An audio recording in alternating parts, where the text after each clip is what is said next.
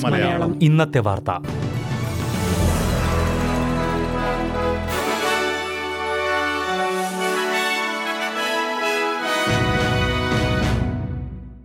നമസ്കാരം. S B S Malayalam ഇന്നത്തെ വാർത്തയിലേക്ക് സ്വാഗതം. ഇന്ന് രണ്ടായിരത്തി ഇരുപത്തി മൂന്ന് മാർച്ച് പതിമൂന്ന് തിങ്കളാഴ്ച. വാർത്ത വായിക്കുന്നത് ഡെലിസ് പോൾ.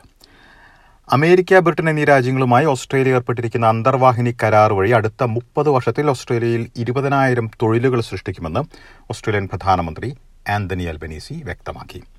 ഇതുമായി ബന്ധപ്പെട്ടുള്ള ഒരു പ്രഖ്യാപനം അമേരിക്ക സന്ദർശിക്കുന്ന പ്രധാനമന്ത്രി ആന്റണി അൽബനീസി നാളെ നടത്തുമെന്നാണ് പ്രതീക്ഷിക്കുന്നത്.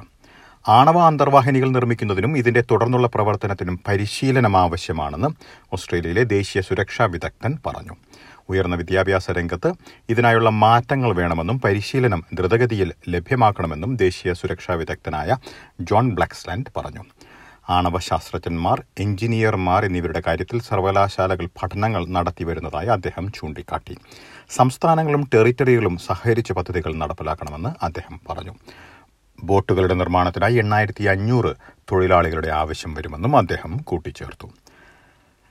പലിശ നിരക്ക് വർധനവ് താൽക്കാലികമായി നിർത്തിവയ്ക്കാൻ സാധ്യതയുള്ളതായി റിസർവ് ബാങ്ക് സൂചന നൽകിയെങ്കിലും പലിശ നിരക്ക് വർധനവ് തുടരാനാണ് സാധ്യതയെന്ന് പ്രമുഖ സാമ്പത്തിക വിദഗ്ധർ പറയുന്നു. കഴിഞ്ഞയാഴ്ച തുടർച്ചയായി പത്താം തവണ ബാങ്കിംഗ് പലിശ നിരക്ക് ഉയർത്തിയിരുന്നു.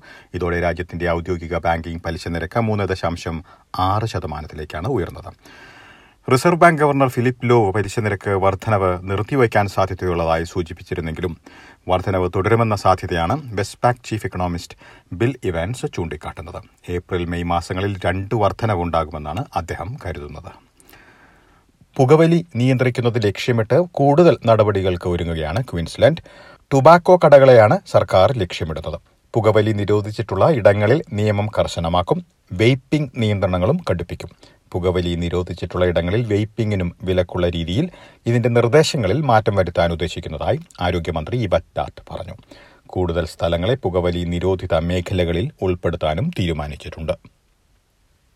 ചൂതാട്ടത്തിനായുള്ള പോക്കർ മെഷീനുകളുടെ നിയമപരിഷ്കരണത്തിൽ ആവശ്യത്തിന് നടപടികൾ എടുത്തിട്ടുള്ളതായി New South Wales premier Dominic Perrottet അവകാശപ്പെട്ടു.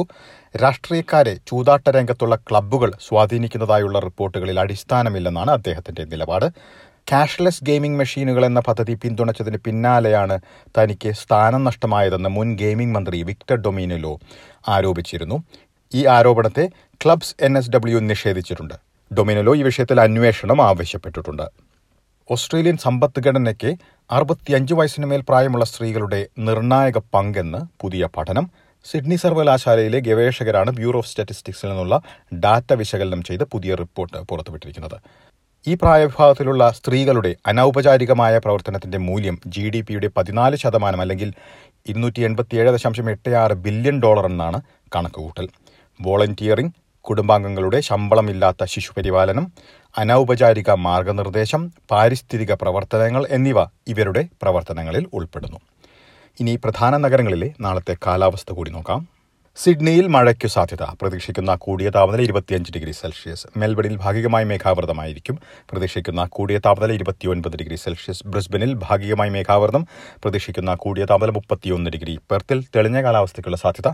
പ്രതീക്ഷിക്കുന്ന കൂടിയ താപനില മുപ്പത് ഡിഗ്രി സെൽഷ്യസ്. അഡലേഡിൽ തെളിഞ്ഞ കാലാവസ്ഥ. പ്രതീക്ഷിക്കുന്ന കൂടിയ താപനില ഇരുപത്തിയേഴ് ഡിഗ്രി സെൽഷ്യസ്.